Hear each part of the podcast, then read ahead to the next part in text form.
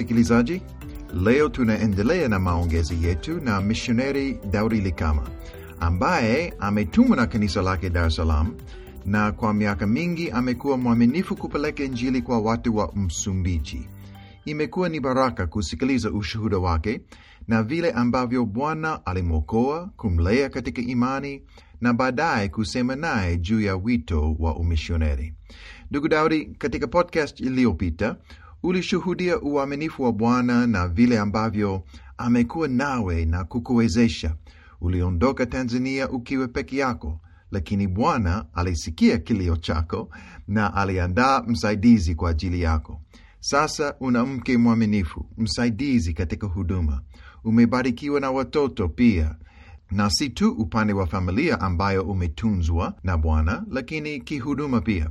Ulipofika Msumbiji ulipaswa kujifunza lugha mpya. Kwa mfano, uh, wewe unaongea lugha ya Kiswahili sasa kama lugha ya kitaifa ya Tanzania. Pia unaongea lugha ya kikabila, yani kabila lako, na bila shaka unaongea lugha zingine za Tanzania kiasi kwamba unaweza kusalimiana na watu na kuongea nao kidogo. Lakini baada ya kufika Msumbiji ulipaswa kujifunza lugha nyingine tena ili kufanya kazi ya huduma. Ni lugha gani uliojifunza na kwa njia gani umepata mafunzo ya lugha? Ulihudhuria shule ya lugha? Umepata mwalimu ambaye unamlipa akufundishe, au kwa njia gani ulikuja kuongea lugha nyingine mpya? Kweli mzee, kwa kweli mimi toka nifike Msumbiji ilinipasa kujifunza lugha nyingine, na ya kwanza ilikuwa ni lugha ya Kireno ambayo ni lugha ya kitaifa, na lugha ya pili ambayo niliweza kujifunza pia ni lugha ya Kimakua na Hara, na njia niliyotumia ili kujifunza ilikuwa ni kumlipa mwalimu pesa ili kunifundisha. Naomba useme kitu katika lugha hiyo mpya ili wasikilizaji wapate kusikia kidogo lugha inasikikaje. Uh, pengine sentensi moja mbili au mstari wa Biblia katika lugha kwa mfano. Kwa kuwasikilizisha kidogo lugha hii mpya ya Kinahara, yaani Makua na Hara, jinsi ambavyo tunavyowasiliana na vile ambavyo inavyoongereka. Kwa mfano, mianova na musiaka otene ni ntuna warumeraka apwia Josué 24 versículo 15.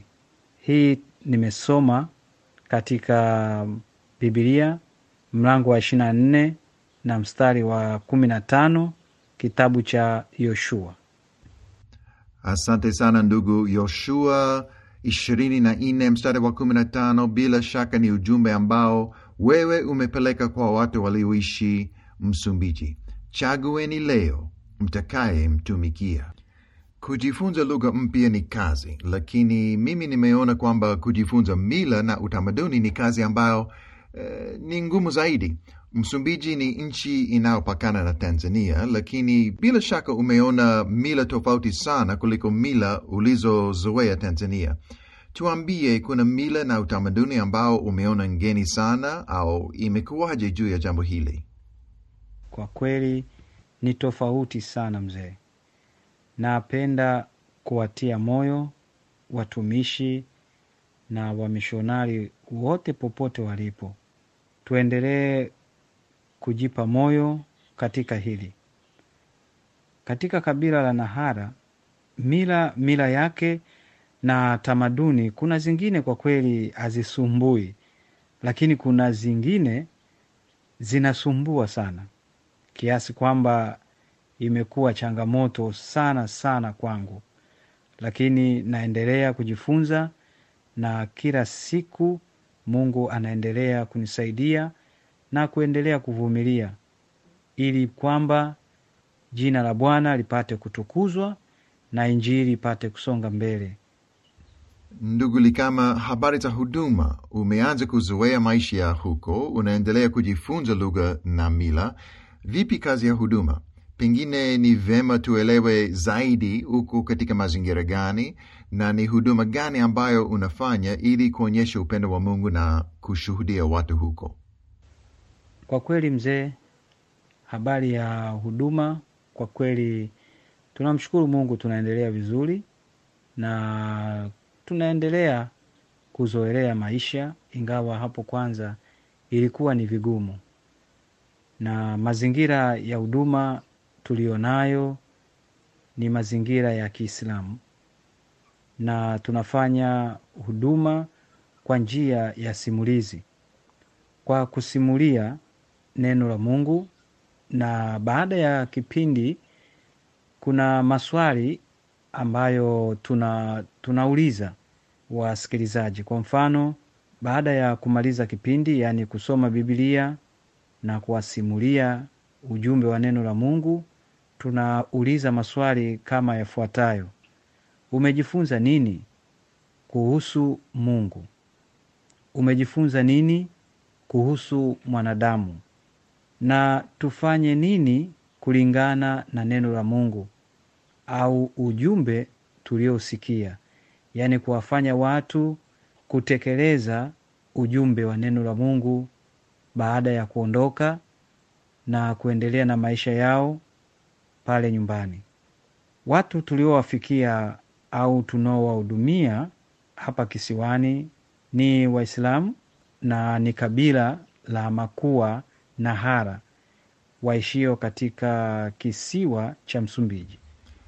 Uh, Daudi, kupitia huduma hiyo ya usimulizi na kuongoza watu katika kugundua Mungu ni nani na ana mpango gani kwa wanadamu, umeona matunda?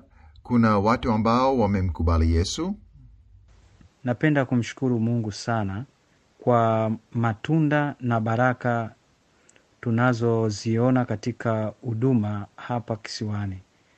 Kweli toka tumefika Msumbiji na hasa hapa kisiwani, tuliweza kuanza kipindi cha kwanza na hatimaye tumefungua uh, kipindi kingine cha pili sehemu ya bara kunaitwa Lumbu, na vipindi vyote vinasonga mbele vizuri kadiri Mungu anavyoongoza.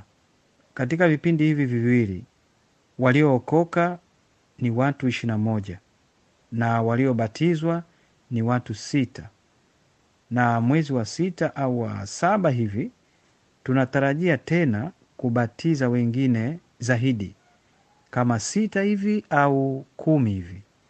Kwa hivyo katika hesabu hiyo, kwa kweli tunahitaji sana sana maombi ili Mungu aweze kuongoza kama apendavyo.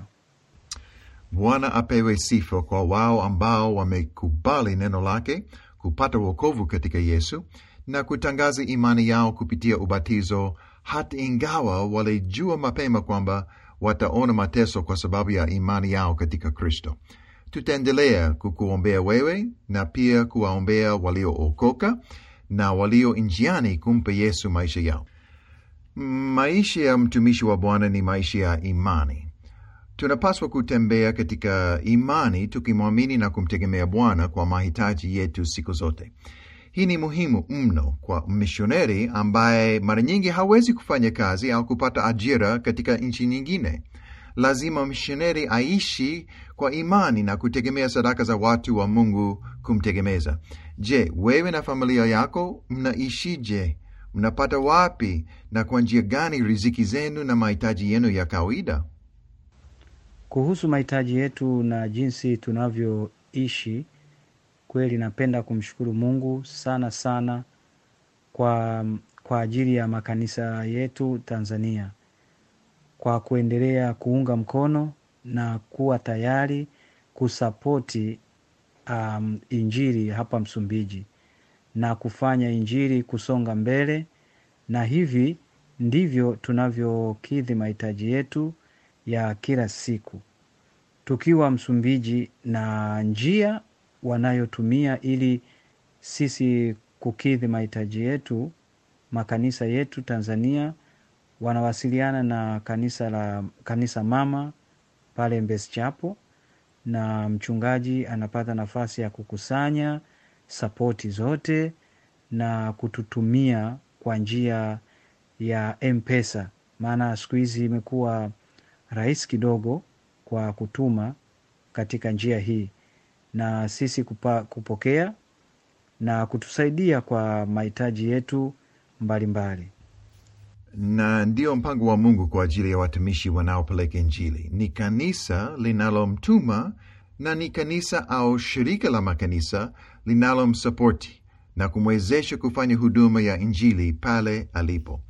Uh, Daudi, naomba utuambie habari za wakati ambapo ulikuwa na shida au hitaji fulani na Mungu Baba aliona kusikia maombi yako na kukusaidia na shida hiyo. Kweli ni mengi tuliyojibiwa na Mungu na ni mengi tuliyoona au tuliyoweza kuona mkono wa Mungu akitutetea katika maombi tuliyoomba. Na jambo ambalo ningependa kushirikisha ni lilikuwa jambo la ada ya mtoto Pedro, maana wakati ule nakumbuka mtoto alikuwa anahitajika kufika shuleni, yaani ku, ku, kuingia shule au kuanza shule, na wakati ule nakumbuka tulikuwa hatuna pesa kabisa kwa ajili ya ada, na kwa kweli tulipiga magoti na kumwomba Mungu atusaidie juu ya hilo na atupatie pesa kwa ajili ya ada ya mtoto na mtoto aweze kuanza masomo. Na kwa kweli tuliona mkono wa Mungu na Mungu alitupigania na kututetea, na kwa kweli kwa uaminifu wake alijibu maombi na hata ilipita kufika mpaka kununua uniformu ya mtoto. Kwa hivyo haya yote ni uaminifu wake kwetu. Kwa hiyo tunamshukuru Mungu katika hilo. Ndugu yangu, kwa kweli tumejengwa na ushuhuda wako na mfano wako kama mtumishi wa Bwana. Mungu akubariki na Mungu abariki familia yako na huduma. Naomba ushauri wako kwa ajili ya mtu yeyote ambaye anasikiliza podcast ya leo na ameguswa kusikia kwamba kuna watu wasiomjua Yesu na wanasubiri mtu aje kwao na kuwapa habari njema ya wokovu katika Yesu. Mtu kama huyo ambaye ameguswa afanye nini? Anawezaje kushiriki katika kazi ya agizo kuu la Yesu, kupeleka Injili kwa watu wote? Unamshauri namna gani? Na kama anapenda kutuma sadaka ili kusaidia wewe na familia yako na mahitaji ya huduma, afanye nini? Kweli mzee, naunga mkono kabisa. Watu wengi bado wanasubiri kwa kweli injili ya Yesu, na bado kwa kweli wako gizani. Na ushauri wangu kwa yule ndugu anayesikia sauti ya Bwana na anataka kupeleka habari njema ya Yesu Kristo, jambo la kwanza mimi ningependa kusema kwamba ndugu huyu inatakiwa awe tayari kupiga magoti kwanza, amwombe Mungu, azungumze na Mungu na kuhakikisha wito wake, hata kumuuliza Mungu hawe tayari. Na jambo la pili, ndugu huyu anahitaji kutii sauti ya Bwana. Na jambo la tatu, ndugu huyu anatakiwa kuwa na imani, kupiga hatua ya imani. Na jambo la nne ni kuwa tayari kumtegemea Mungu katika maisha yake. Kwa mfano, neno la Mungu katika Yohana 4 na mstari wa 35, neno la Bwana linasema, inueni macho, macho yenu muyatazame mashamba tayari kwa mavuno. Ikiwa mashamba yako tayari, swali langu ni hili, tunasubiri nini? Na hata pia katika Mathayo mlang- mlango wa tisa na mstari wa 37 mpaka 38, Biblia inasema jambo moja hilo hilo, ya kwamba mavuno ni mengi, lakini watenda kazi ni wachache. Swali langu pia ni hili, mtenda kazi ni nani kama sio wewe ndugu na mimi? Kwa hivyo hakuna haja ya kusita, hakuna haja ya kukaa bila kwenda. Twende upesi, tuwapelekee watu Injili ili watu waweze kutoka gizani na kwa kweli njia nyingine ya kushiriki agizo kuu la Mungu au agizo kuu la Bwana ni rahisi. Unaweza ku, ku, kutuombea sisi huku tuliko Msumbiji, au unaweza pia kutuma sapoti yako katika kanisa mama la Mbesi Chapel, na zita, zitakapotufikia kwetu moja kwa moja, ndugu yangu, utakuwa umeisha wafikia au umeisha fikisha Injili Msumbiji. Biblia inasema katika Walumi kumi na mstari wa kumi na nne mpaka kumi na tano wamwiteje yeye wasiyemwamini?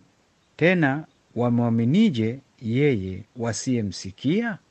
Tena wamsikiaje pasipo mhubiri? Tena wamuhubirije wasipopelekwa? Ndugu yangu, twende upesi tukavune mavuno. Mavuno yako tayari. Tutii agizo la Bwana na kupeleka Injili sehemu zote.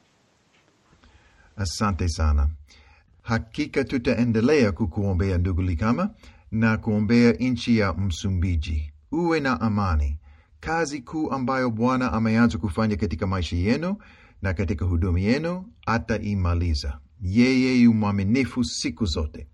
Na msikilizaji, kama umeguswa kutuma sadaka yoyote, naomba uwasiliane na mimi kwa kutuma barua pepe, na nitakupatanisha na kanisa lake Daudi na mchungaji wake ili wakushauri kwa njia gani unaweza kubariki huyu mtumishi wa Bwana na kazi ya huduma Msumbiji. Tuma email kwenye uongozi wa kiroho at gmail.com, uongozi wa kiroho at gmail.com. Bwana akubariki, mishonari Likama. Asante sana kwa kushirikiana nasi katika podcast hii, na kabla ya kumaliza, je, una maneno ya mwisho ambayo unapenda kuambia wasikilizaji wetu? Napenda kwa kweli kumshukuru Mungu sana sana kwa nafasi hii ambayo nimepata, pia kumshukuru mzee Daudi na mama Jeremia kwa jinsi Mungu anavyowatumia kwa kuandaa kipindi hiki, kwani kipindi kinatujenga na tunajifunza mambo mengi sana, pia bila kusahau wasikilizaji wote wa kipindi hiki. Mungu awabariki na tuendelee kujifunza na bila kusahau kupeleka Injili kwa mataifa yote.